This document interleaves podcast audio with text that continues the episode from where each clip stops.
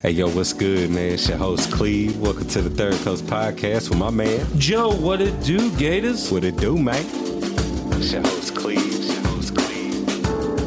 Third Coast Podcast. Third Coast Podcast. Joe, what it do, Gators? Joe, what it do, Gators?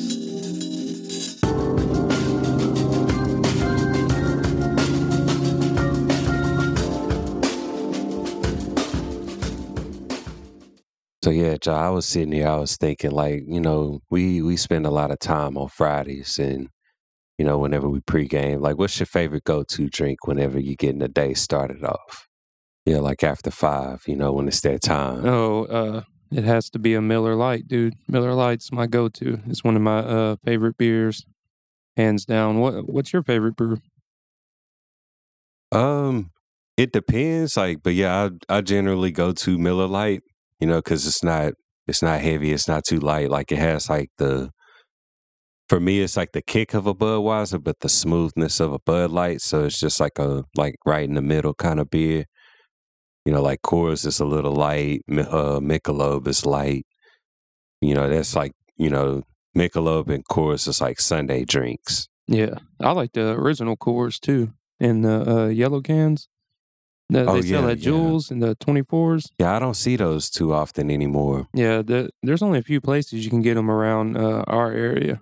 Oh, okay. But I think Jules and Buddy's actually carries them. I think Buddy's carries them in 12-pack, 12 ounces.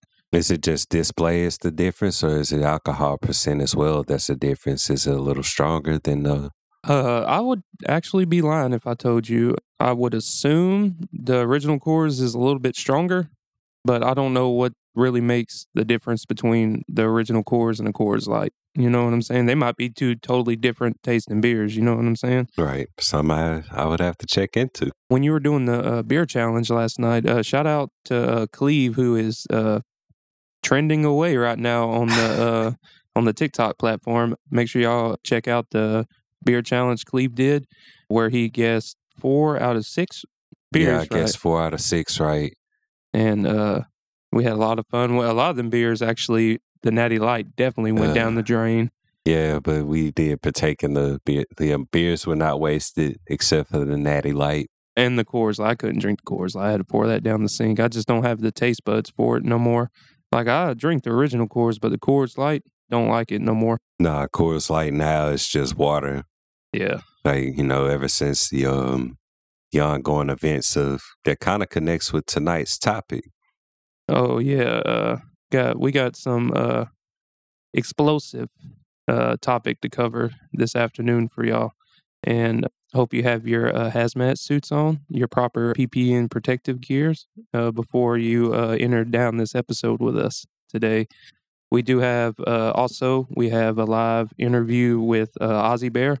And he will be our artist of the week with some music at the end of the show. And try to phone in our good friend and co-host, Jacoby. Before we do that, we want to talk a little bit until he gets ready. Some fun facts, you would say, about... Dun, dun, dun! Fucking Chernobyl. There it is. Like, finally got to this topic, you know, after a couple of episodes. Yeah, we like bringing it up and talking around it, but you're finally getting into some of the facts as to how and why did the disaster occur. So, starting at 42, initially the Chernobyl nuclear power plant scheduled a systems test of Reactor 4 in the early hours of April 26, 1986. The plant was located near Pripyat, roughly 104 kilometers or 64.6 miles north of Kiev, Ukraine. At the time, the area was part of the USSR. But yeah, just like with that part being said, you know, I believe the president at that time, or not the president, Yeah, I believe what I was trying to get to was Michael Gorbachev was the president of the USSR at this time. All right. But yeah. He gave a speech about his regards and how it gave him, you know, a great mind to think many things. Yeah. You know, quote unquote. But at 41, the where The plant's reactors were designed and built between the 1970s and 1980s, and the plant also had its own massive reservoir. The Pripyat River fed into the reservoir, with the water acting as the coolant for the plant. I think this is high tide. We're going to introduce something new to the show for y'all. We're about to do our first phone-in on the show, and this has been a long time coming, so we're going to be phoning in our one and only co-host that's been away. I know Koba's been away from the show for a little while. He's been out there making that money, but let's see if he wants to pick up the phone for us this afternoon. I wonder if it's going to do the ringing, too. Ah, there we go. Yeah, it's hot and ready. Let's see if he answers the phone this afternoon. Hello? Hey, what's up, Koba? Oh, shoot. How's it going through? No, dude, you're live on air, bro. Oh, Willie, what's up, you pieces of shit? Motherfucker. Glad to fucking be back for a little bit. Yeah, you getting ready out there on the water? You got those deep blues out there, or you just on standby? Oh, I'm on standby. I'm on a bridge watch right now. We are going around like the curvature of the inside of Florida. We're maybe like 40 miles from the coast of Tampa or some shit like that. Hell yeah, that's awesome. Like, how's the is it nighttime over there right now? Like the sunset already? Yeah, everything's it's pitch black. We could see fucking Venus and Jupiter's aligned this evening. Oh, getting your astrology on out there on the waters. That mine's free and clear. Oh yeah, it gotta be, man. It's. I mean, I think it happens like once a year for those particular stars to conjunction and stuff like that. But yeah, it's just. I mean, I didn't fucking know. The captains had told me. I'm like, oh, well, that's fucking interesting. Yeah, but yeah, we're holding it down. It'd take us about three more days until we get back to Louisiana. And that's what's up, though. Whenever you make it back, are y'all going to be docking up and touching the land for a little bit? Yeah, we're gonna be at Port Fouchon for doing some work on the boat for 2 weeks, and then we're going to go to another location, which is going to be around the border of Texas and Mexico. I think the area is like Brownsville, Texas. Okay. Yeah. Down there past South Padre Island. Right. Yeah. That island is the island you're talking about. I actually passed it on the way, and it's got like a bunch of houses, but the houses are inhabited because of the storms that pass through the area. Yeah. It's way the fuck down there. Yeah. And you're going to be down under. Yeah, I think our shift was supposed to end on March the 8th, and so we'll get us home for 3 days at the port, and 3 days, I mean, and then we'll be working on the boat for 2 weeks, and then it's going to take us a little while, because the boat only travels 5 knots, so you can round that, it's like fucking 5 miles an hour, that's how fast we can move. Yeah, y'all moving, yeah, y'all slow sailing. Slow sailing, and once we get out there to location off the coast of Texas, I'm only going to be there maybe a week, and then we're going to be driving back from Texas to Louisiana. Then I get to see you motherfuckers for a month. Oh yeah, when y'all on that water, make sure y'all protecting that eco life out there. You know, it's a real important thing. Oh man, nothing going overboard. Hey, it better not be. Do you pee off? Can you pee off the deck, or is that not a thing? Oh, shit. We might have lost him. Koba, are you still there? Koba. Yeah, I see. Yeah. Oh, there he goes. He's back. I was about to say, it sound like it got some service connection going on. Yeah, I don't. I'm actually calling off of the Wi-Fi, so if it may go in and it'll have me, so yeah. yeah, you just went in and out a little bit again. Yeah, I mean, we're trying, but y'all can hear me pretty clear, though, y'all can't hear me? Oh, yeah, man, you sound good. Crispy. Not as good as we do, but, I mean, you sound all right. Right on, dude. Okay, fuck yeah. So, what y'all got going on the podcast today? We're talking about Chernobyl. Yeah, I'm going through these 42 facts so far. We got through 2 of them, and we phoned you in. Fuck yeah. Well, The only thing I can I'm pretty sure you guys are covering all the interesting bases and shit like that. But what I was gonna touch on this evening was how you can actually, it's what do they call macabre tours? The dark tours of the world you can do, whatever.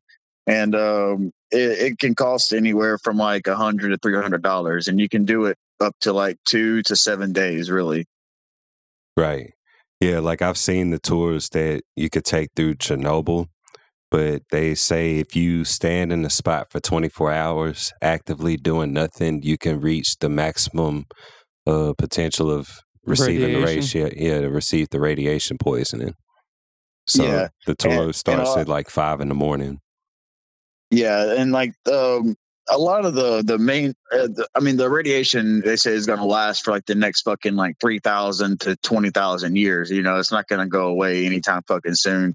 But like you said, you can walk around basically unprotected. They just, you don't have to wear any special suits or nothing like that. They just encourage you to wear long sleeves and pants. So that way, if no contact of the skin, if the dust kicks up and then the wind starts blowing. So you think people free ball in Chernobyl? Dude, I'd fucking get them nuts radiated, cuz. Glowing balls of doom. Yeah, get those glowing orange balls of doom before they die out. Nah, dude, fuck it, man. If it ain't happened now, it ain't never gonna happen. So, cause I don't know, I'd free ball in Chernobyl. That sounds like a name of an album, Free Ballin' in Chernobyl.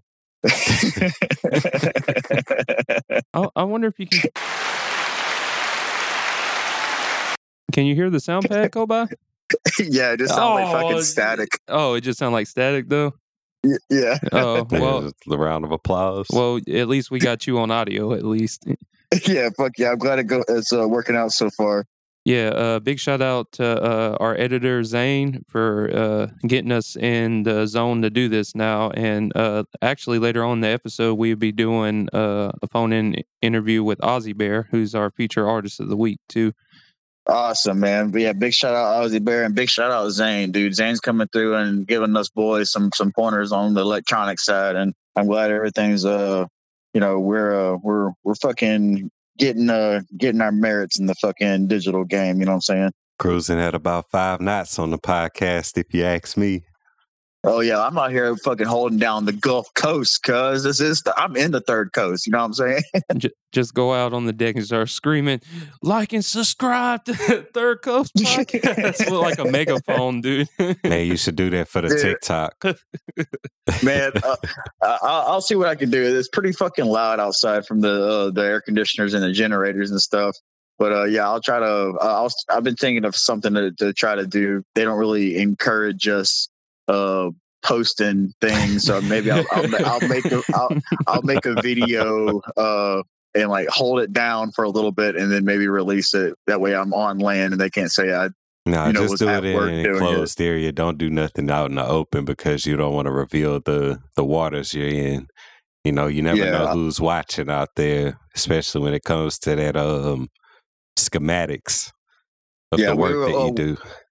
We were jacked up yesterday, and of course, for all of those listening, I'm on a lift boat. So whenever the seas get bad, we just shove our legs down to the sea floor and jack our vessel up out of the water, because once our waves hit such a I think it's a 4-foot height of waves, we usually stop. Because it's our vessel isn't built for bad weather and shit.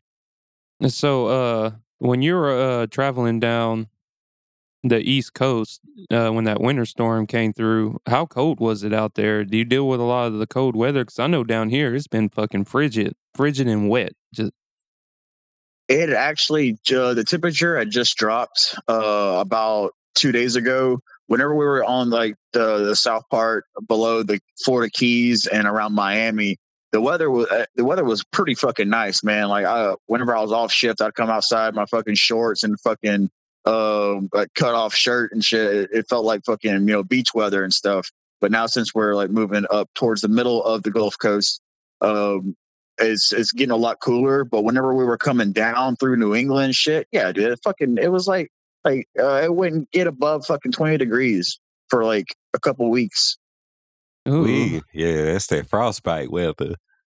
Yeah, and see, right now up there where we were, some places are in like negative fucking 20. There's a place like Washington, Vermont, or some shit that's like negative 100 right now. Oh, I got quiet. I didn't even know that. I'm gonna Google that later. Yeah, same. Crazy weather going on, huh? Yeah, there's a lot of fucking negative temperatures going on up there, like through Maine, Vermont, Connecticut, and like New Jersey and shit like that. Yeah, it's fucking cold up there, man. The coldest I ever have experienced in my life was negative 32 in Afghanistan. Like, yeah, it would freeze. You could literally bring up, because we always had to thaw our water in the tents, and then you couldn't leave it outside. And we used that to bathe everything, just bottled water. But anyways, I digress. It was snowing, right? And it's like negative 2 degrees, and the generators started fucking like having problems because the fuel can actually freeze at a certain temperature. So to run the generators, we had to bring heaters out to put next to the generators to keep them, as they're running, keep them extra warm, you know? So, I saw, like, I took a whole bottle of water, and it took it, like, less than 5 minutes to freeze right in front of me as I was smoking a cigarette outside. So I feel you on them negative temperatures for sure. Oh, yeah, most definitely got a taste of that in Colorado. You know, the highest of the day was -2, but the lows was -23.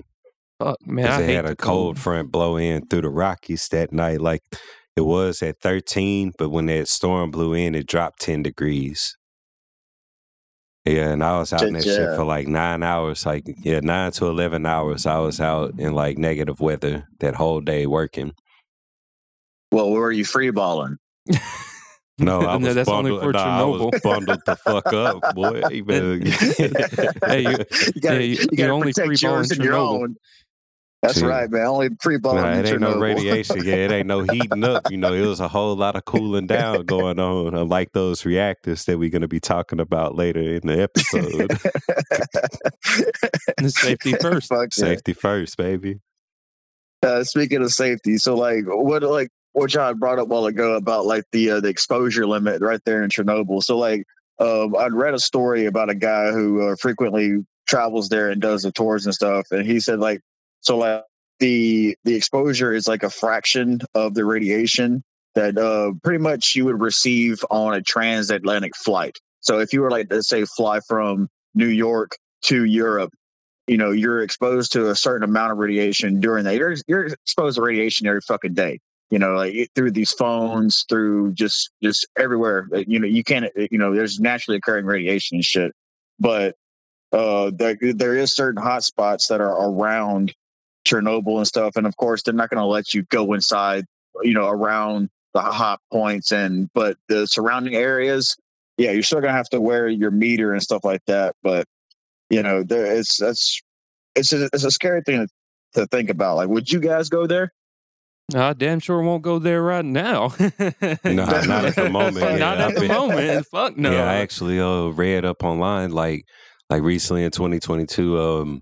When the Russians were invading Ukraine, they were digging some trenches around the Red Forest, which is near the site of Chernobyl, where the reactor, it's a hot point, and a lot of the soldiers fell sick to radiation poisoning. Oh. It's not reported how many died because, you know, the war is still ongoing. But yeah, there were no reports of death, but over 5,000 were exposed.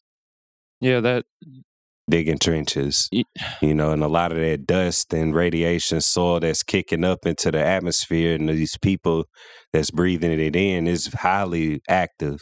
And it was reported that, yeah, it will remain active for the next 20,000 years before it begins to dissolve.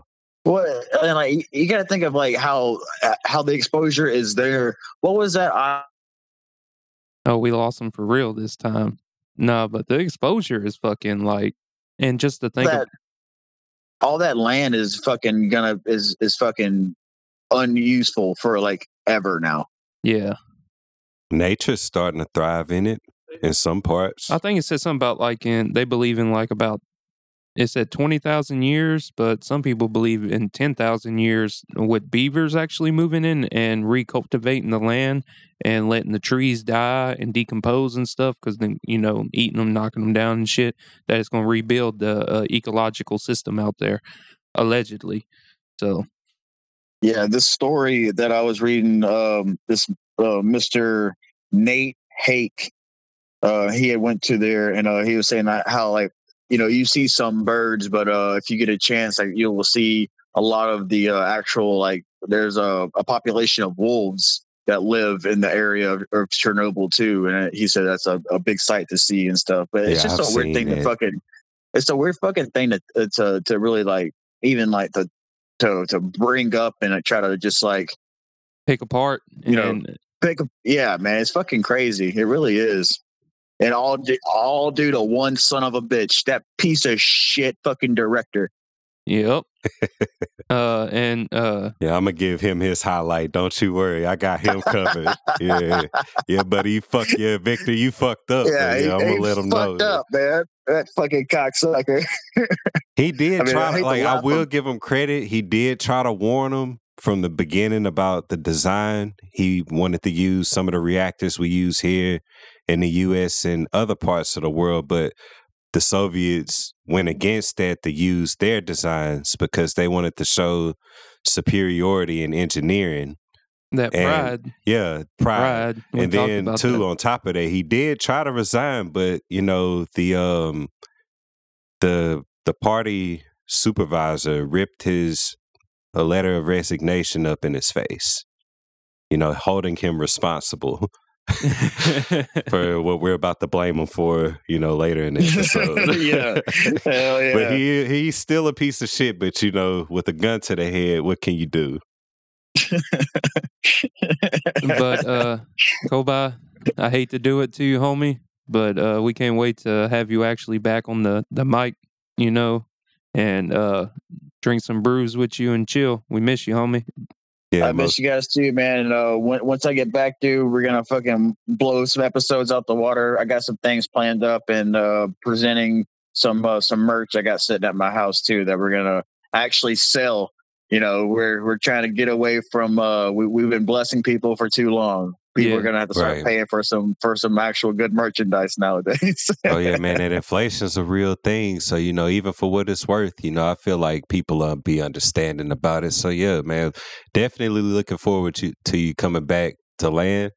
You know, shit, whenever you come through, man, we gonna bust them episodes down, man. Probably get a few things going for the listeners out there. Hell yeah. I know you guys had a fucking a good time last night. You know, y'all probably had too good of a time last night, but drink a couple extra for me today, all right? Oh, yeah. Oh, yeah. Already working on it for you. I know you motherfuckers were fucked up yesterday. Oh, yeah. Oh, yeah, man. We went hard last night, man. Hey, you better be practicing them bars, too, because I've been, you know, rehearsing. Yeah, you got some competition coming by, man. You might need to work the pen a little bit before you get back. Hey, man, I've been stuck in fucking Groundhog Day. And, you know, those celebrity prisons people go to, like, oh, yeah, they have Wi-Fi. They have fucking nice food and shit. Oh, celebrity prisons. Yeah, you like can't, that one you prison can't leave. In Arizona. I forget the name of it. It's like staying in a hotel, but you just can't leave. Like, oh yeah, you're still in prison, but you can't leave. I'm like, oh well, that's how I feel. Like, you know, I got some bars for you, dude. You trust me. I'm coming for you, motherfucker. All you guys, all y'all do is fucking shit talk anyway, so it's all good. I'm coming with the fucking pressure. Most definitely, man. But yeah, it was great having you. Yeah, man. Thank you guys for calling me, man. We'll do it again next week. All right, bro. We'll holler. All right, guys. Thank y'all. All right, peace. Peace. That was nice. Yeah, that was, you know, few connection errors with the Wi-Fi, but overall, I think that sounded pretty good. Yeah, I got the, I'm hoping that I can just mute the mic, mute the line. And so when Ozzie Bear calls, open it and be easier for Zane to edit. And I think this is a good time to say, check out Third Coast Podcast at 5000ws.thirdcoastpodcast.com on all major streaming platforms, Instagram, TikTok, Facebook, anywhere and everywhere you want to listen to us. You can listen to us, iHeartRadio, Spotify, Google, Stitcher, Cashbox, Audible, everywhere.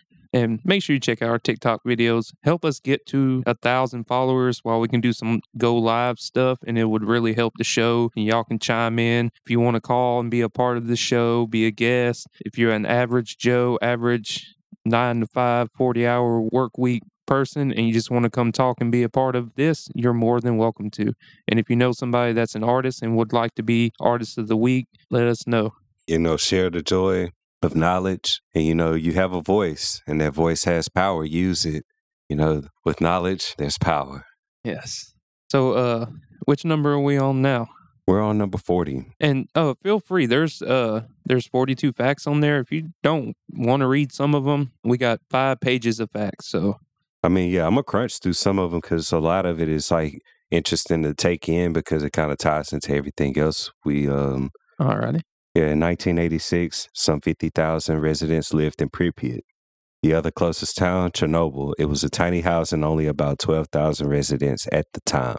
So, you know, it was like a small town where mostly like the scientists and the engineers and most of the workers live outside of the plant because they were assigned, you know, this long career of a job. Yeah. You know, kind of touch back on, it was, the project started in like 1972, but it took a course of 5 years for it to be completely finished. And it was finished with errors that were ignored from the Moscow chair of the USSR. But moving down the list, 39, the what?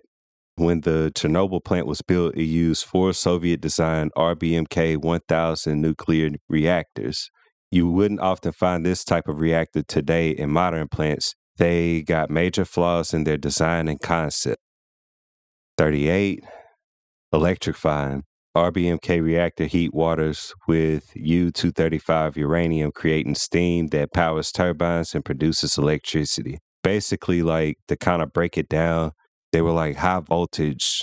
It's like, think of a battery pack and then you connect 4 batteries and your reactors are the batteries. They use compounds that we use to see things in everyday life, you know, protons, electrons, neurons. And when these reactors would heat up, these electrons and neurons and protons would heat up so much that it would create a steam that would generate a power that we know as nuclear energy.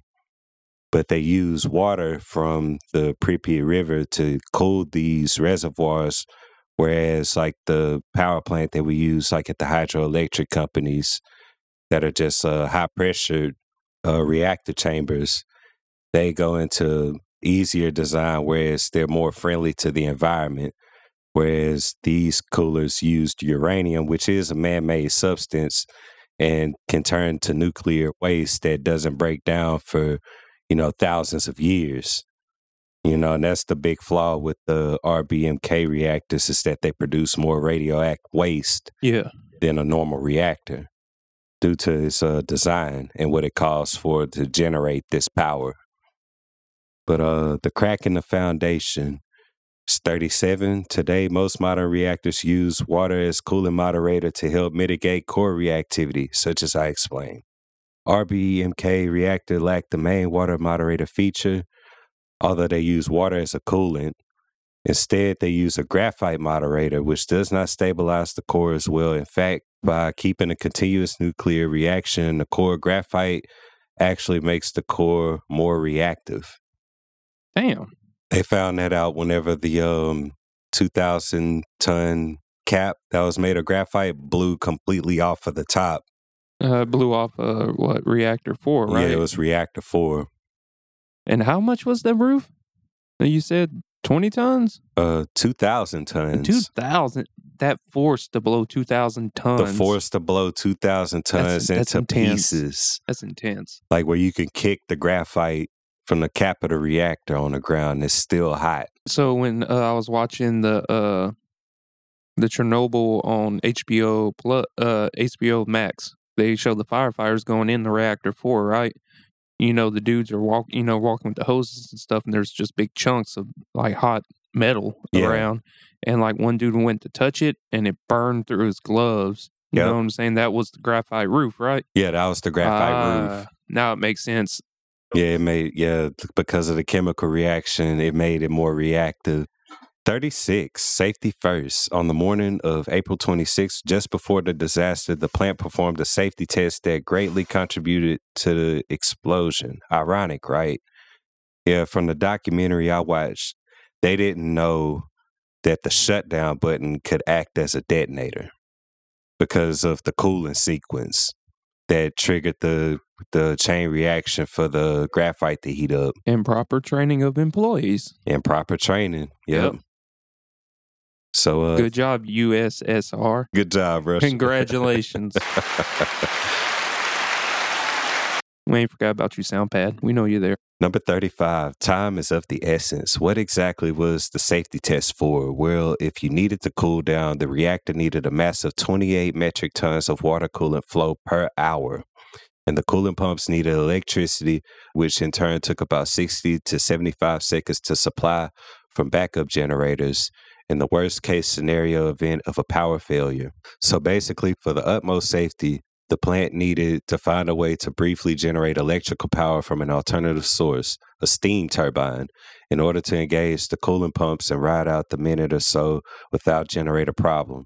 The plant couldn't do it, and the higher-ups wanted to correct this safety issue. The test scheduled for the night of the accident was supposed to help fix this.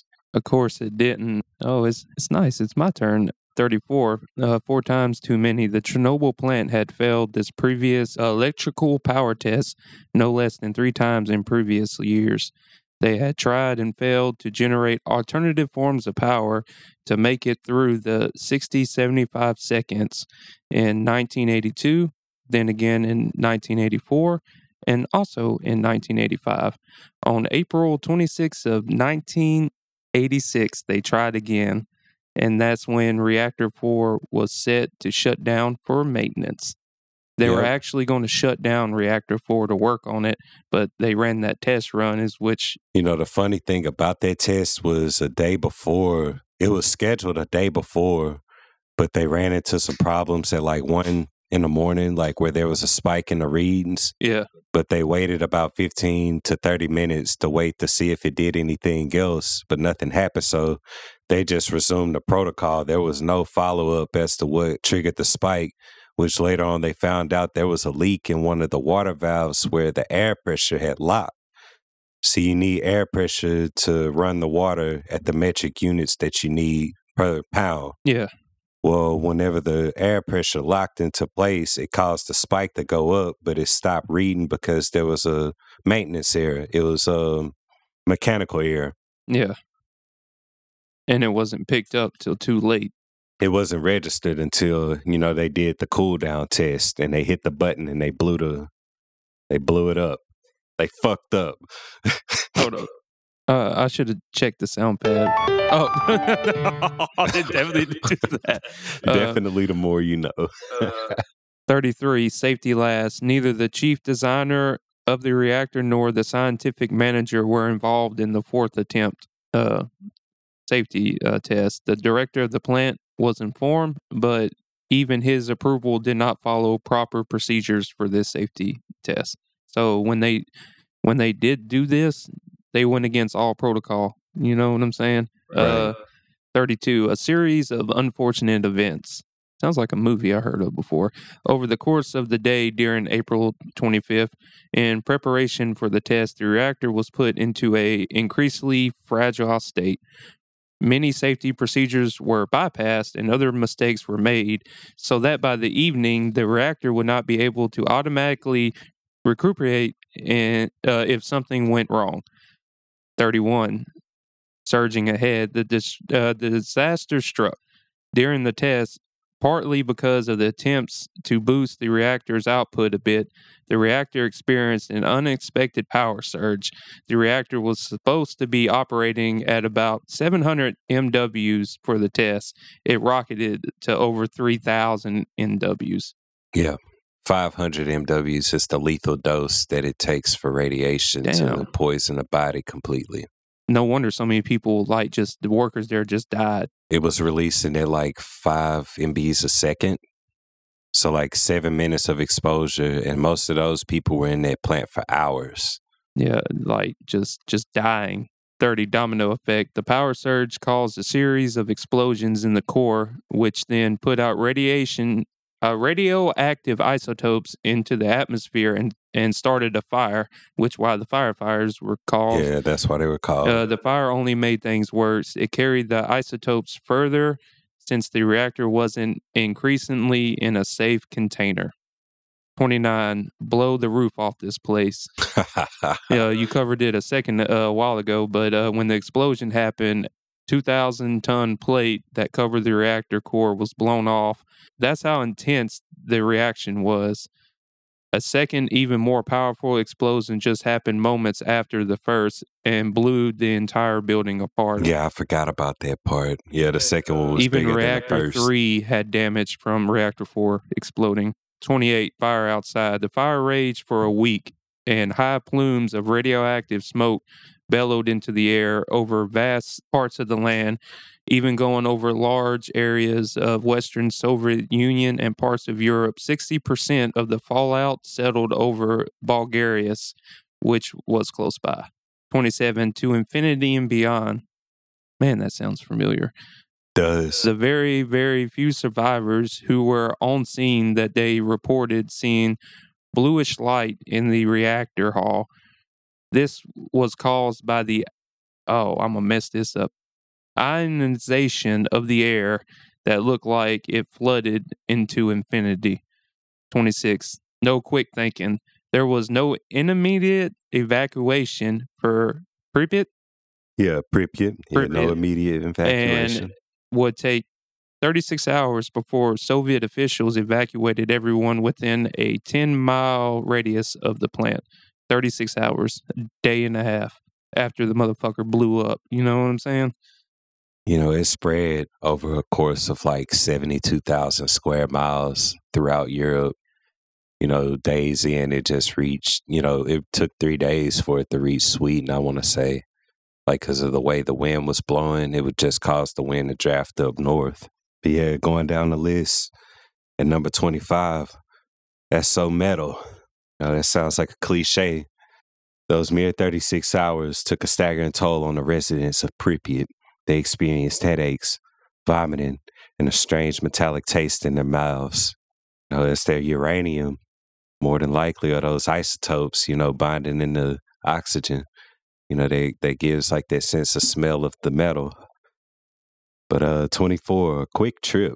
Officials told evacuees that they would be returning to their homes within days. Many only took the most essential of their items with them. You know, it goes down in a time of crisis where those essentials are necessary. So, you know, you can't bring it all with you when you're gone. You know, you can only take what you got. 23, diaspora. In the week, officials expanded the evacuation radius from 10 kilometers to 30 kilometers, or in Americans' layman's, 6.2 miles to 18.6 miles, resulting in another 68,000 evacuees. Residents of Chernobyl would be included in the second round of evacuations, although the first year, more than 135,000 were evacuated in the long term. In the years to follow, about 350,000 people would have to be relocated. Golly. Over 250,000 people have to relocate because of one man. One man's error. Did we get to his name yet? Oh, no, we haven't gotten to his name yet. 22. I just said his first name to go back to his Victor, but I'll get to the last name. Damn you, Victor. 22. A quick death. A number of plant workers died within hours of the explosion. As the days went on, more would succumb to the high levels of radiation.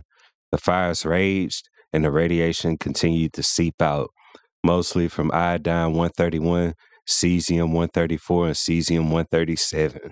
A long death. Iodine-131 has a short half-life, 8 days, is quickly absorbed, often settling into the thyroid gland. Hello, thyroid cancer. The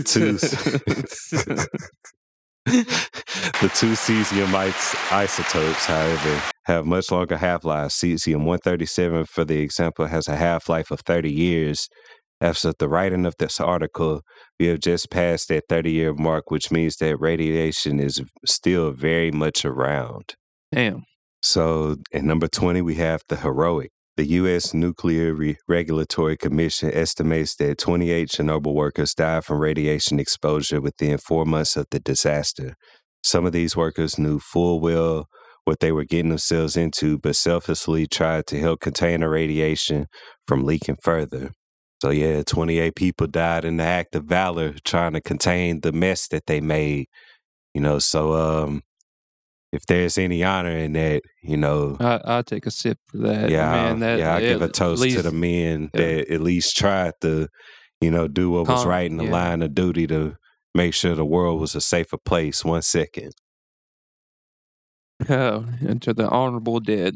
Yeah, to the honorable that have fallen. Number 19, the not so honorable Soviets keeping secrets. Oh, shit. What a surprise. What a surprise. The Soviets dragged their feet on fully announcing the disaster on releasing any information about it. What made them actually admit proper information regarding the explosion, you ask? Nuclear arms that were set off in Sweden. That's how far the radiation had traveled by the winds. God damn. Sweden, people. The peaceful, mountainous, cleanest, probably one of the most beautiful places in the world. Shout out Sweden. Love you guys. I think they've listened to this show. Don't know which part of Sweden, but thank y'all for listening out there. You know, despite what you did to ASAP Rocky those years ago, I still love y'all. So at number 18, you know, to bring it back, that thyroid cancer. The exact amount of thyroid cancer cases from iodine-131 in Russia, Ukraine, and Belarus linked to the Chernobyl accident will never be known. But estimates place it around 6,000. During the aftermath, officials recommended that residents drink vodka to stave off thyroid cancer. Yeah, vodka. Mother Russia. Yeah, gotta drink that vodka. I'm the worst person with accents. I have no accents besides this Louisiana-generated one I have. For Mother Russia. Vodka is our choice of drink, yeah. Okay, number 17, fear-mongering. Fears about health concerns include leukemia and other cancers were rampant. Doctors even suggested that women who were pregnant have abortions so their babies wouldn't have any issues. Damn, that's 17, right?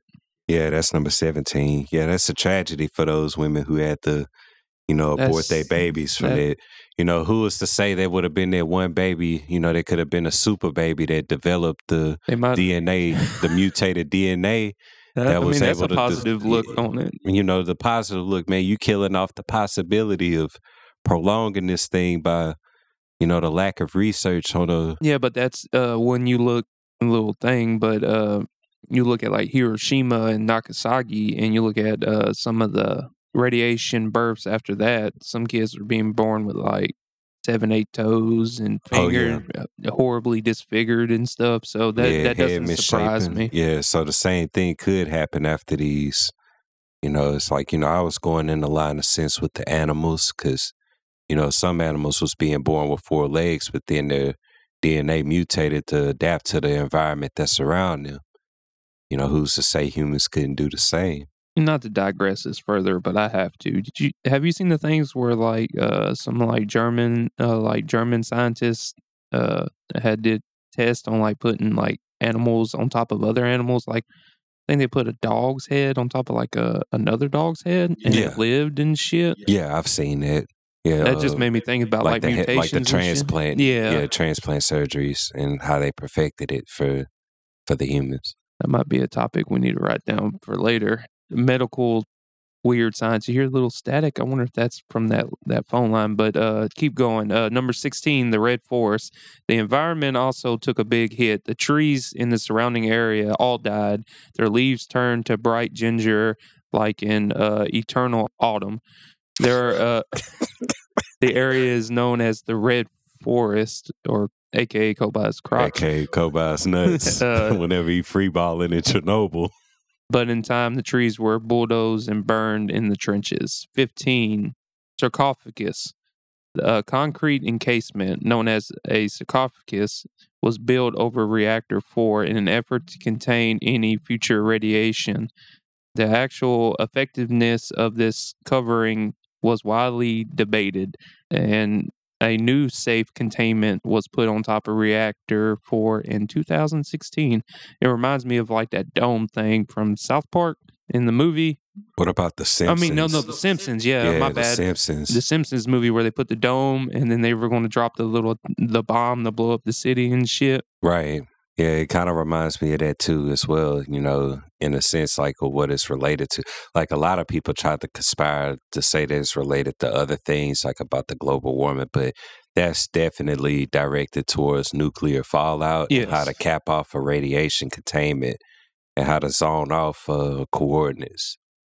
14. Short days, long-term effects. Any worker on the site was subject to strict labor laws because of the radiation exposure. They could only work 5 hours a day for 1 month, and they must take 15 days off after. 13.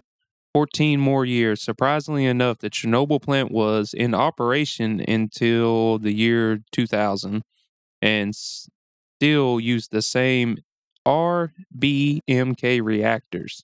12. Just wild. The 13K, which is 18.6 miles for us here in the United States, area around Chernobyl is called a zone of alienation. Even though with its name, 300 inhabitants refused to leave and still live there to this day. Number 11, no trespassing. By 2016, 187 Ukrainians had moved back to the area as well. Starting in 2011, the Ukraine government also began allowing tourists to come visit the Chernobyl plant. Right, such as Kobai mentioned over the phone. 10. The wildlands. Because of the lack of competing human life in the area surrounding the plant, a wide variety of wildlife lives in the remaining woodland. Wolves, deer, lynx, beavers, eagles, boars, elk, deers, and a number of other species called Chernobyl home. Some of the animals still show traces of I was going to say semen. Oof. Cesium-137 and stunted tree growth is very present. Number 9, life finds a way always. The National Academy of Scientists of Ukraine and one of the few groups allowed to keep track of the ongoings of animals in the affected area. In 2016, they released a study that detailed observations over a 5-week period, camera footage showing a bison, 21 boars, 9 badgers, 26 gray wolves, 60 raccoon dogs, and 10 red foxes. And I got 8 pre-collapse. You got the info for that one.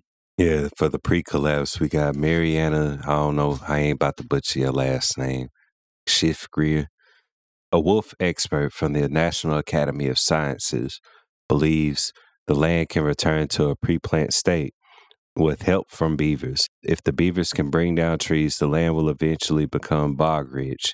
It will also become like it was 100 years ago, what Mariana told National Geographic. At number 7, a long-lasting effect. Don't be fooled by all of the wildlife living in the disaster area, though. Ukrainian officials estimate that the land around the Chernobyl plant won't be habitable for humans for 20,000 years. Good job. Way to make that a permanent reservation for the animals to thrive. Maybe you can learn an example or so. You know, if you document the effects of how the animals live peacefully, if humans could do the same, I think the world would be better. If we could coincide with one another, you know, set aside predatory and greedy ambitions. I digress. Number 6, the good news. It's not all doom and gloom. The United Nations Scientific Committee on the Effects of Atomic Radiation released an encouraging report in 2010. There's a tendency, report stated, to attribute increases in the rates of all cancers over the time to the Chernobyl accident, but it should be noted that increases were also observed before the accident in the affected areas. The report goes on to say that radiation level, the population was comparable to or a few things higher than the natural background levels, and future exposures continue to slowly diminish as the radionuclides decay. Okay. Okay, so there is no number 5. There's 2 number 6s. Uh-oh. My mistake, error. Number 4, the financial costs. The economic fallout also should not be ignored. Mikhail Gorbachev estimated that the Soviet Union spent the equivalent of a U.S. $18 billion, not adjusted for inflation, by the way, you guys. So, you know, that inflation could impact that number. To contain and decontaminate the disaster zone. $18 billion post-inflation. That's a lot of money. That's a lot of dinero. So at number 3, ka-ching. Costs keep coming, too. The Chernobyl Forum suggests that in Ukraine, 5 to 7% of government spending is still set aside for the Chernobyl-related reasons. Good job, Ukraine. Damn. Even it wasn't your fault. But set aside something. Well, I mean, it ain't like they got much of a fucking choice, though. Number 2, even more fallout. Although the causes are, of course, complex, the financial, human, and moral costs of the Chernobyl disaster were undoubtedly key contributors to the collapse and dissolution of the USSR in 1991. After becoming independent countries, both Ukraine and Belarus lowered the threshold for legal amounts of radiation. And at number 1, contagion. There are still dangers to watch out for. If the woodland area near the Chernobyl plant catches fire, it will spread radioactive material through the winds. Which probably could cover countries, too, like it did the first time. Right, yeah, because fire spread, you know, the wind carries things. It only takes a few amount of days. It kind of makes me think about 2020 a little bit. You know, right at the end of 2019, you know, at a certain time when the world was suffering and started at a place and then it just kind of like slowly spread and then it eventually made its course around the world. But I ain't going to think about, you know, we ain't going to say the word, but that's another radiation of its own. So I want to bring up some of the entertainment values that have came from this disaster and people have profited it on. Got some movies that if y'all want to check out, you know, if y'all listen to the show and y'all want to have like, you know, check out some of this shit I'm about to tell y'all about. But there's a movie called The Russian Woodpecker that was released in 2015 that actually won a Sundance Grand Jury Prize. And it's all about, was Chernobyl a crime?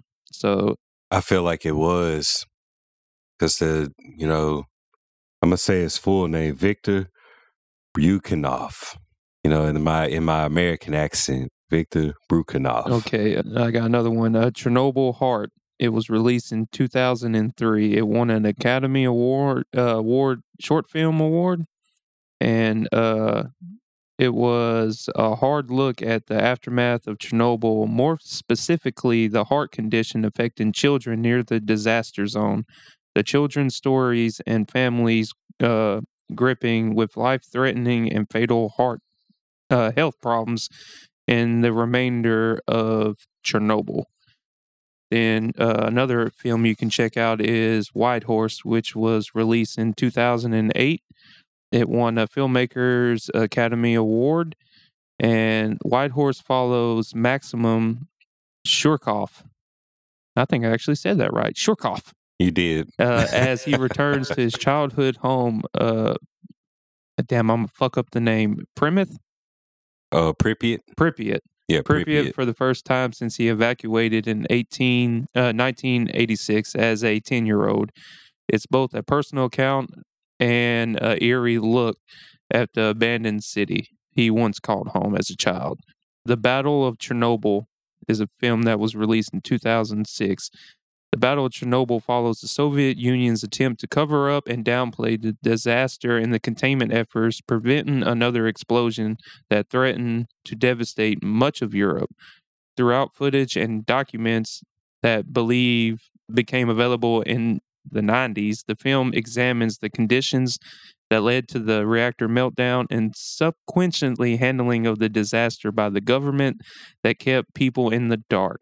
Yep. Number 5, Chernobyl 3828, which was released in 2011. It's a short Ukrainian document film consistently largely on the on-site footage and tells a story of month-long containment efforts following the meltdown, told by Valerik Sunduvak, who was a part of the effort. The story reflects on how over 4,000 people who risked and sacrifices their life to clear the dangerous and highly contaminated area. So those are some films that y'all can check out. Cleve, would you like to read some of the shows that are out there? Sure. Yeah, pass me that over there. I'll pass you this information. It's got some nice little highlighted areas. You'll see it, and you move to the next page to have the rest. Okay, so for this... Oh, here we ain't done it. The whole episode. It's almost been an hour, and we ain't done it yet. So for shows, we got the Surviving Disaster. Surviving Disaster was a 2006 BBC series in which each episode dealt with the fallout of a major disaster like the San Francisco earthquake and the eruption of Mount St. Helens. Episode 3, however, is about the Chernobyl nuclear disaster with comedian Adrian Edmondson playing Valery Legasov, the character played by Jared Harris in Chernobyl. Mason said of the show on Twitter, "It's somewhat different vibe than ours, but I think it's terrific." Number 2, The Real Chernobyl. Following the success on Now TV, the stream service released a series of documentaries telling the true story about the disaster. First of these was The Real Chernobyl. A synopsis of this reads, following the success of the Sky Atlantic drama series, the special documentary heads to Ukraine to meet some of the people involved in dealing with the Chernobyl nuclear disaster in 1986. This documentary is not on Now TV and Sky Go Now, will air on Sky Atlantic on Sunday, July 7th at 9 p.m. And number 3, we got Chernobyl Radiophobia. The second, back to those phobias again. Shout out to episode 179, Glossophobia. Glossophobia. Yeah, check it out on all mainstream platforms. Yeah, the summary for this document reads, a group of survivors who were on duty at the reactor at fateful night returned to Chernobyl's radioactive zone to reconcile their past with the ruins of the present. This documentary runs for 53 minutes and now exclusive to Now TV. And then Chernobyl 3828. Chernobyl 3828 is Mason's top recommended Chernobyl documentary according to Twitter thread he wrote, giving a read list of his favorite books and films on the project. 30-minute documentary looks at the cleanup of the area following the disaster, named after the 3,828 people who worked on this project. Chernobyl Heart at number 5. So far, the only film about Chernobyl to win an Oscar is Chernobyl Heart, which won the Academy Award for Best Short Documentary in 2003. The 39-minute film, first broadcast on HBO in 2003, focuses on the health of the children from the area of Chernobyl. And then we have also on the list the video games. Oh, yeah. Pass that shit back over here. Yeah, you got that, man. I always try to make that sound work, and I don't think I can. So these are video games based from the Chernobyl accident / whatever you think it really happened. But these are some popular games that had spawned from that.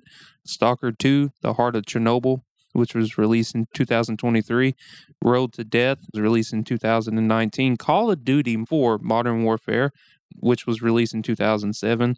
Then you got Chernobyl Liquidators. Then you got Stalker Clear Sky in 2008.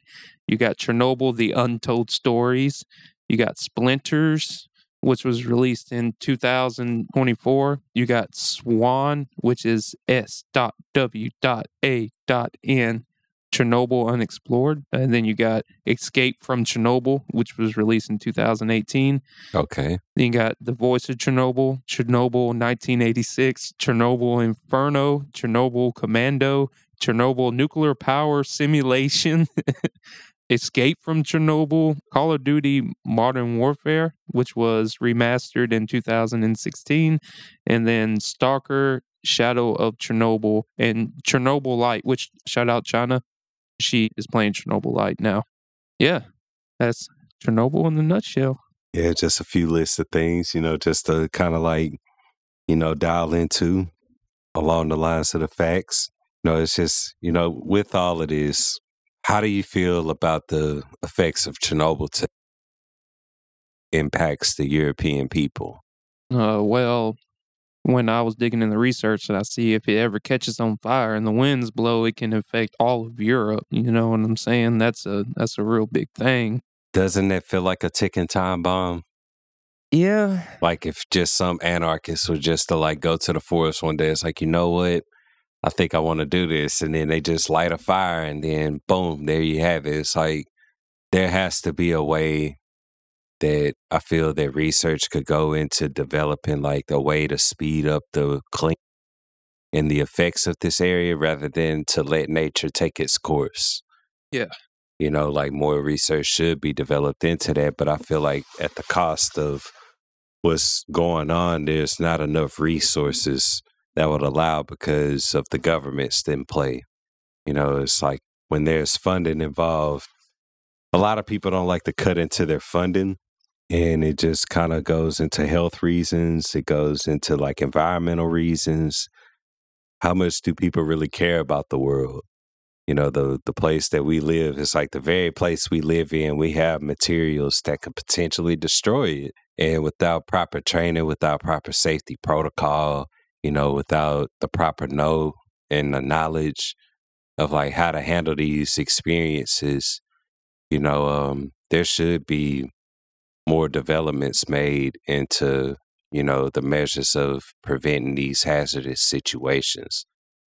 Like if AI was used for good, they could pre-emulate simulators and scenarios, like the 1,000 scenarios, like if this go wrong, what do you do if this go wrong, to follow up with the proper training received while recovering breakthrough technology. But we haven't reached that yet because the people are selfish.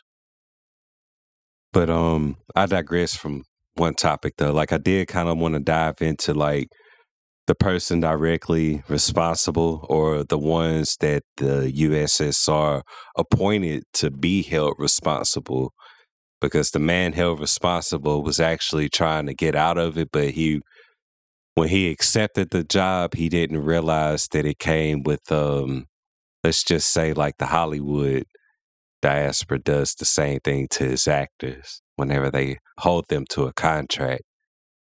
You know, anybody that's striving for that, you know, let me not say too much about that because we on the air. So for the, you know, the Medal of Honor goes to Viktor Bryukhanov. He was officially held responsible for what happened. He helped build and run the plant, also played a role in how the disaster was managed. You know, but a little bit about his background, like he gained a degree in electrical engineering. He had worked as a duty deaerator, and I'm sorry if I butchered that. A duty deaerator installer, which is something we have at our plant. Like to, you know, it's basically like a filter for a boiler system, and it oxidizes like the chemicals that's burnt off to turn it into breathable oxygen. Like he started off designing and building those. Yeah. And then you know, he moved up to like a feed pump driver, and then he was a turbine driver before quickly rising as a senior turbine workshop engineer / supervisor. You know, he became director 1 year later of this whole operation. You know, his works were renowned in 1970.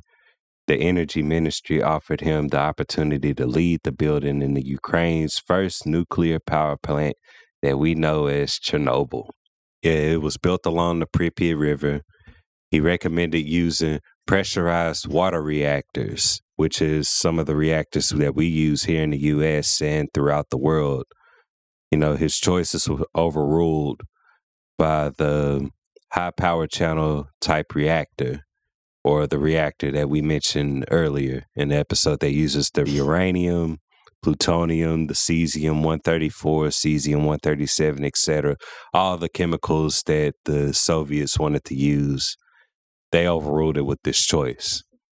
And then the building of this project wasn't completely smooth. Deadlines were missed because of like the unreal schedules, the lack of equipment, and defective materials. 3 years in, it was still unfinished, and he tried to resign because of the pressure from his superiors. You know, like I mentioned earlier in the episode, like his letter of resignation was ripped up by the party supervisor. So he kept his job, and the plant was running up and running operational September 27th, 1977, you know, roughly eight to 9 years before the accident, you know, took place. Pretty interesting, like how, you know, in the events of these disasters, like how things like line out when a person knows like there's errors, there's flaws, you're telling your superiors, hey, like we need to do it to fix it. And they're rushing the assignment like with these unrealistic schedules. It's like your demand for the means to get it done isn't met with the resources that were available to get it done right. Then the suggestion that the guy made, you know, to use the pressurized reactors rather than the RMCB, I forget the initials, but for the lack of butchering it, you know, you guys know what I'm talking about. Graphite conductors versus water, you know, pressurized water conductors. There it is. There it is. It show up eventually. So I just had like a brain thought. So when we finish like our topic of the week, I want to end with, what's your final thoughts about Chernobyl, Cleve? And what's your main takeaway from all the information we got? Final thoughts on Chernobyl. Learn from your mistakes. You know, Mikhail Gorbachev, you know, he acknowledged like it gave him thought to, you know, many things when that meltdown happened.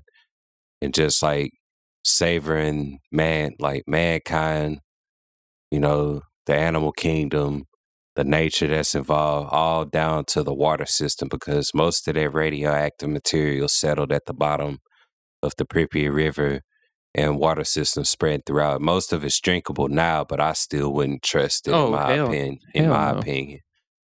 You know, final thoughts on it is just safety first. I guess that's my final thoughts too, is like just safety first. Damn, that just sucks. You know what I'm saying? Just a bad situation all the way around. Could have been avoided. It all could have been avoided if some people would have listened and didn't take shortcuts. Try to save a dollar, I guess. Yeah, trying to save a dollar on a $50 million budget. But I guess that's our take into Chernobyl. Make sure you check out Third Coast Podcast at 5000ws.thirdcoastpodcast.com on all major streaming platforms. And we're going to take a short pause, and then we're going to come back with phone-in Artist of the Week, and we're going to wrap up this episode. All right, so we're about to introduce this new thing that we're trying out. I know y'all heard Kobai, the phone call earlier, but we're going to actually phone in our Artist of the Week. Let's see if Mr. Ozzie Bear answers the phone. Hopefully I paid my phone bill this week. See if we get some ring action going on. Let's see how this goes. Uh-oh.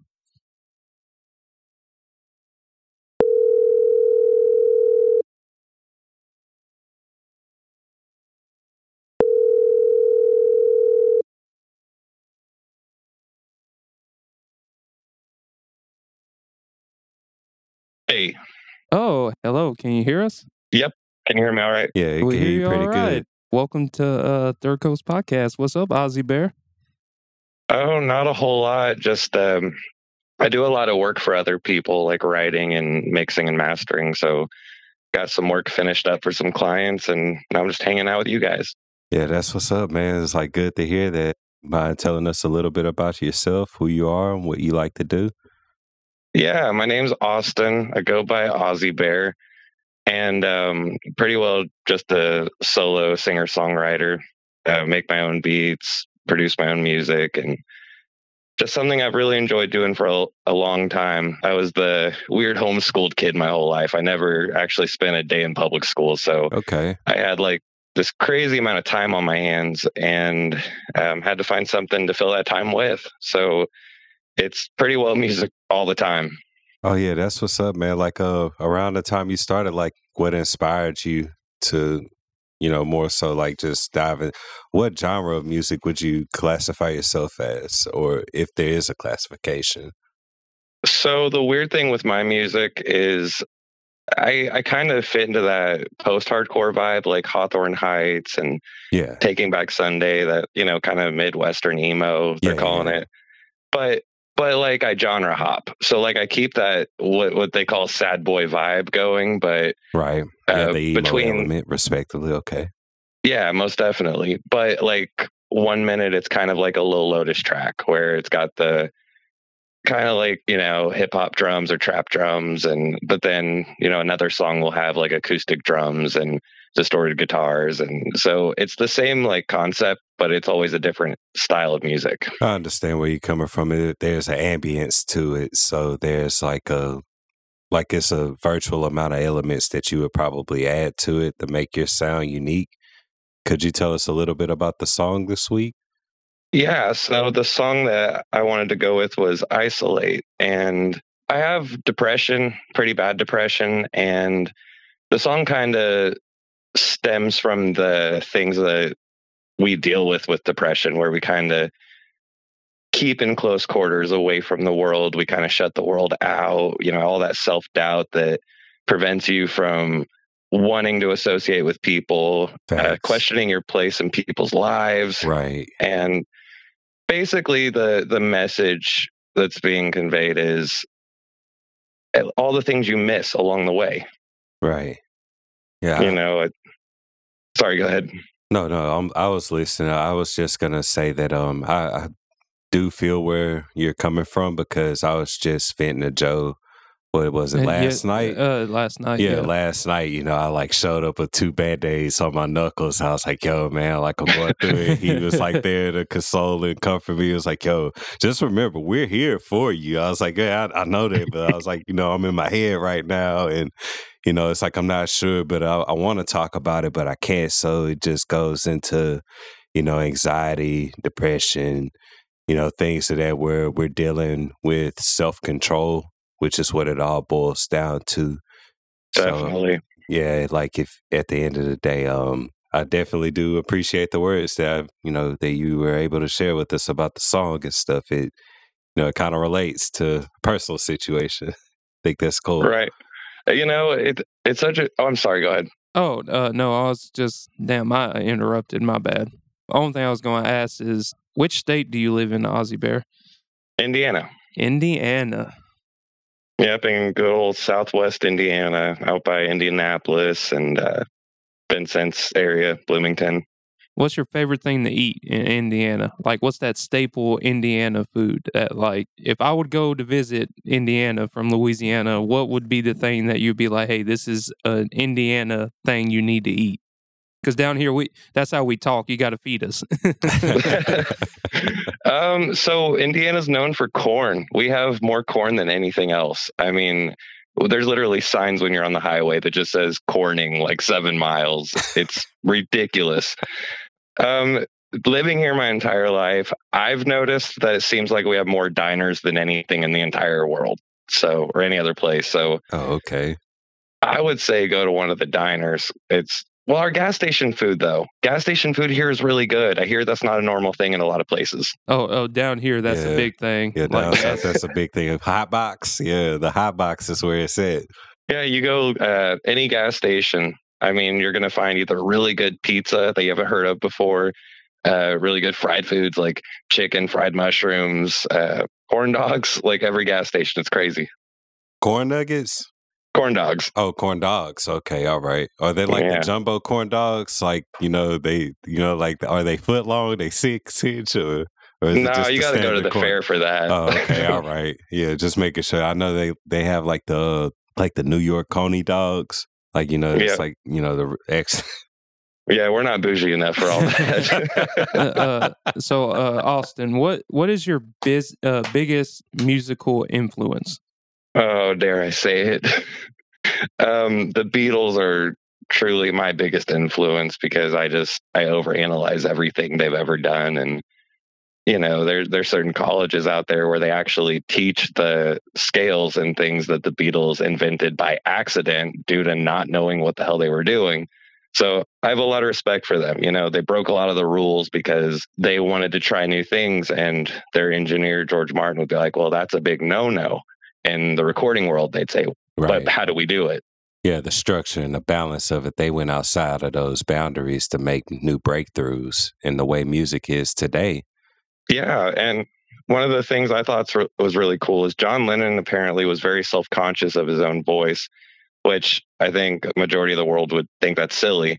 But he would actually, him and Paul both would have the tape slowed down or sped up just to change the sounds of their voice so it sounded different. Right. Yeah, like I actually read that up a while back, like in my own personal research, like with different musics. I'm a composer as well. Like I've written all forms of, you know, everything from contemporary gospel music.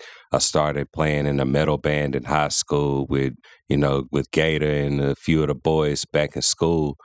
You know, just the Beatles have always kind of like touched the light on me as well. I've never done deeper research, but talking with you, I'm definitely more interested in looking into what more they have had to offer, you know, outside of the music. Oh, yeah. I mean, they broke a lot of rules. They tried a lot of new things. And for a while, I was kind of trying to, because most of my friends don't like the Beatles, and I've just had to learn to accept I'm the minority. I know. I'm just going to chime in and say that I don't like the Beatles at all. You don't? No. Exactly. I'm not dissing, though. That's just my personal preference, you know. And that's totally fine. You know, a lot of people like David Bowie and Prince, you know, I'm not huge fans of them. But, you know, I can't argue that they didn't have a huge, huge impact on what music is, you know. Right. Yeah, it's all dependent on the perspective. And I'm sure people will hear this and, you know, they'll be ready to rip what I say apart. But from what I've experienced personally, and this is how I used to sell the Beatles to my friends, because my friends were all metalheads, is that the song Good Morning, Good Morning had, from what I heard, I mean, 1967, the first double bass, like consistently, is like a for like the last 20, 30 seconds of the song.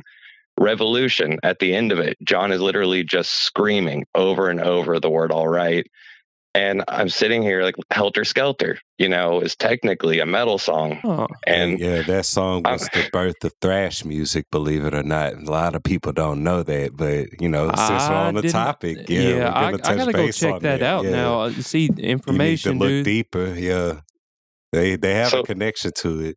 Yeah, so, I mean, you take, you know, again, this is the earliest I could find. I'm sure someone will, you know, correct me, but between like having the first consistent fast double bass, screaming on a recording, like constant screaming. And I mean, I feel like they pioneered metal. In some ways they geared towards it, like with the vocal aspect and the patterns, and paired with Jimi Hendrix's guitar, because he did a lot of things like personally to my experience, you know, he's in my top 5 favorites, along with the Beatles and Aerosmith and other bands that I'll mention later. But yeah, like, you know, most definitely I do, you know, I have a personal appreciation for the Beatles as well. So you're not alone, unlike others. You know, ever since Paul McCartney was exposed to Jimi Hendrix in the 70s, I've seen this all over like my YouTube shorts and TikToks. Every time someone says to Paul McCartney, who is your favorite guitarist? Who do you believe is the best guitarist to ever play? Jimi Hendrix, every time, is his answer. I can't say I blame him. Dude could shred. And he played like on a right-handed upside down and was able to shred these innovative pieces the way he did. Is what I look at mostly, like his patterns, and then just the way he worked with licks while using his voice, because he wanted to be a singer, but his voice wasn't up to par, so he used his music to sing for him, along lines with the collaborative efforts that he made and meeting the other musicians along his journey. You know, my goal as a musical performer is to go on stage and perform with the amount of chill he has. I actually prefer watching him play over listening to him play, because he looks so relaxed, and I just strive for that. it could be attained. You know, it's like the power of your words speaks into its own fruition. So if you believe it, you can achieve it. I believe that. Kind of ties into the words of wisdom I want to give. We're going to keep it short with you, Austin, because we like to keep it around an hour and 30 for the show. And thank you so much for coming on and being our first artist online interview. And thank you again for hosting another song on the show. And give the listeners your handles and where they can find you and listen to you at. Well, I'm honored that you guys had me, and it's been fun. You guys are awesome. Oh, yeah, it was definitely appreciated. We got to touch on some things, get to learn a little bit more about who Ozzy Bear is exactly, you know, and the works and the makings that he has to offer now. And hopefully we hear more from you in the future. Oh, most definitely. Yeah, we should do this again. This is fun. Oh, yeah, most definitely, man. Like, you got the line, you know, it's available on any episode or however we can have it arranged. Awesome. I appreciate you guys. And if you got any people you want us to prank call in the future, we're definitely going to dabble into that since we got this phone line in. So if you want us to make a prank call to someone, we got you. Yeah, hit that up off air. That could be interesting and devastating. All in how you want to plan it, your favors. It could be. Did you say that it was time to plug some stuff? Yeah. Okay, sorry about that. OzzyBear.com is where I sell my merch at. So t-shirts, whatever, you'll find it there. And TikTok is tiktok.com/OzzyBear. Instagram is OzzyBearOfficial. And I have a Facebook page, just Ozzy Bear. Same thing on YouTube. It's pretty well Ozzy Bear, Ozzy Bear Official across the board. Yeah, just like all together, just Ozzy Bear, lowercase. Yep. Okay. Yep. And that's one of the things that it kind of surprises me. A lot of people get the username wrong. It's actually intentionally anywhere. It's all one word, lowercase, to resemble a username. Oh, all right. That's dope as shit. Yeah, that's, you know. That's how I got the name. My TikTok was Ozzy Bear 182, and everyone started calling me Ozzy and associating my music with Ozzy Bear. So I just kind of got stuck with it from my username. So I'm trying to keep that alive. Most definitely. Hey, some of the greatest things are generated by accident. Yeah, unfortunately. Shout out the song we're going to play, and then we holler at you later, bro. Yep. And like I said, it's going to be Isolate, and I'm excited for everybody to hear it. Hope people enjoy it. Oh, yeah, just as much as we will, hopefully. All right. Thank you guys so much for having me. All right, bro. We love you from the state of Louisiana, man, the boot. The love's coming back from Indiana. I appreciate you guys. All right. Most definitely. Take care. You have a good evening. You guys too. See ya. See ya. Yes. I think that went over very well. Smooth and effective. Got a little bit time left. And we got to tackle the thing we always tackle at the end of the episode, a little bit of words of wisdom. Would you like to go first, Cleve? Would you like me to take the honors this week? Yeah, you could take the honors this week. I guess my words of wisdom is, if it's cold outside, bring your furry friends inside. Because even though they have a whole bunch of fur on them and they're annoying and they chew up everything that you own and pee on your wall, and you still buy them treats and you love them. So bring them inside when it's cold, because would you like to be outside in the cold? I think that's a hard no. A little furry love at the end of the show. Yeah, much respect to the furry love.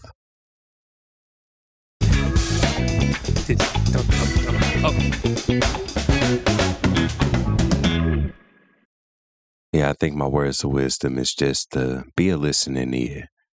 A lot of the times, you know, when people are going through things, no matter the person, who they are, how they relate to you, past, present, future, if somebody has something that they need to say, let them finish, get it off of their chest, you know, because people hold back a lot. And I feel like emotional control goes into a lot of the anxiety that people undergo today. Is that they're not able to express what it is they exactly feel, or they feel that they may be judged by, you know, this understanding that they may have. But without, you know, biased opinion, you know, just be there for the person. Even if it doesn't relate to you, don't associate yourself with it, but just kind of be a shoulder for a person to lean on in a time of need. And I feel that that'll elevate a lot more things positively than it would in a negative sense, where if they were to bottle their rage, you know, terrible things could happen, you know, keeping these secrets to themselves. And I think that's about it. I don't even have a name for the show. I didn't even think of one through it, but I guess this is the end of 182. And check out Third Coast Podcast at 5000ws.thirdcoastpodcast.com on all major streaming platforms, Instagram, TikTok, Facebook, and Spotify, iHeartRadio, and everywhere for Third Coast Podcast. I'm Joe. What it do, Gators? And you know this your boy Cleve, man. What it do, man? We out this. What kind of life is this that I'm in? I make the wrong moves and I'll do it again. Overthinking's made me shut out my friends. Nothing's alright, but I'll pretend. When you look at me, who do you see? Is it someone you'd be proud to be? But it's rhetorical, 'cause I'm not free from this prison called misery.